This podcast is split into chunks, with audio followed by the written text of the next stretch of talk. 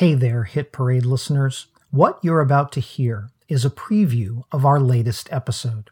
As we announced recently, Slate, like many media organizations, has been hit hard by the economic downturn caused by the COVID 19 pandemic. We need your help to continue producing this show and all the other work we do at Slate. So, we're asking you to sign up for Slate Plus our membership program. It's just $35 for the first year, and it will go a long way towards supporting us at this crucial moment.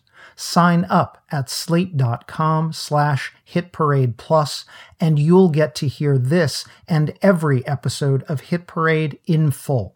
That's slate.com slash hitparade plus. Thanks. And now, your episode preview. This podcast contains explicit language.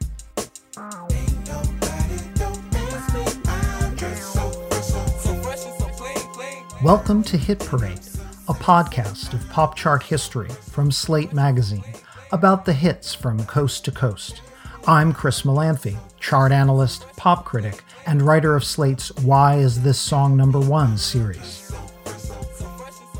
On today's show, 20 years ago, in the spring of 2000, a pair of rappers from Atlanta, Georgia, were in the studio putting the finishing touches on an album that would change the trajectory of their career and, arguably, their hometown. It would turn OutKast from leading figures in Southern hip hop to one of the biggest pop acts in America.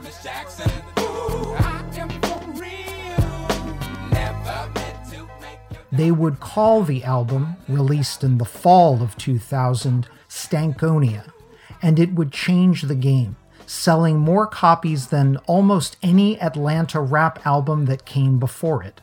But it was not their first album, as OutKast would take pains to tell their new fans later. And it was not a tepid or middle of the road album. Antwan Big Boy Patton and Andre Benjamin, aka Andre 3000, made the mainstream come to them, not the other way around.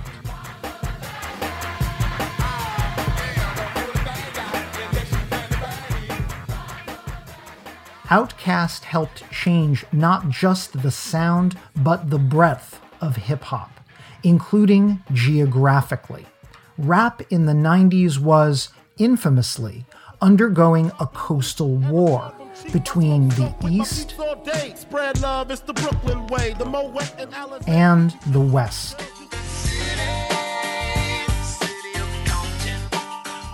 The very idea that Atlanta by the 21st century would become, according to the New York Times, hip hop's center of gravity was one Andre and Big Boy began envisioning from the start of their career.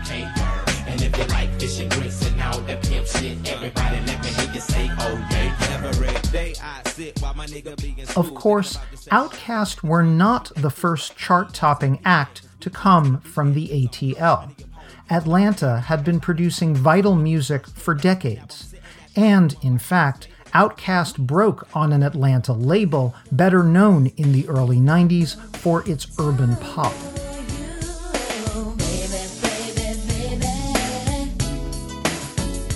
Indeed, the hip hop that came out of Atlanta before OutKast was closer to pure pop than rap.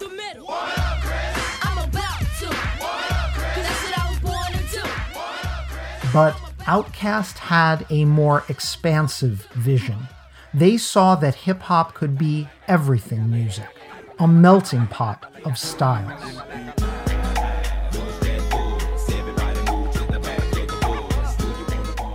The musical universe that OutKast spawned would generate later spin off acts in the world of pop and would firmly establish Atlanta as a rap scene thriving to this day. But perhaps the most improbable thing about OutKast was that, for a few years in the early 2000s, they were also Hot 100 topping pop stars, America's tastemakers, the arbiters of what was cool. And what's cooler than being cool?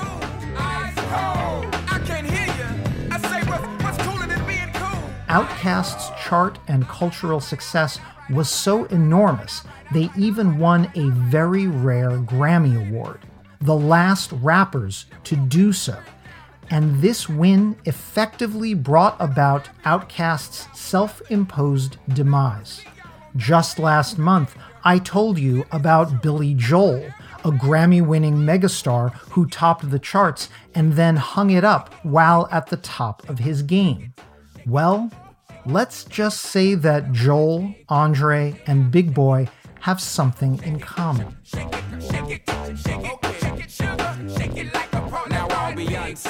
Today on Hit Parade, we will not only talk about how OutKast moved rap permanently south, but how they expanded its sonic boundaries, affirming that hip hop would be the lingua franca of 21st century pop, even when Andre 3000 wasn't actually rapping and even when the two members of OutKast were trading places at the top of the charts.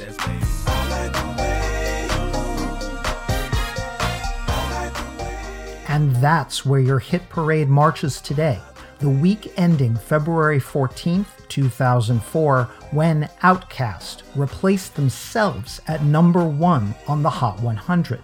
The Big Boy fronted The Way You Move replaced the Andre powered Hey Ya atop Billboard's flagship chart. And it all happened the same week they were the toast of the Grammys. It was the culmination of a ride OutKast had begun a decade earlier. But for the partnership of Big Boy and Dre, it was the beginning of the end.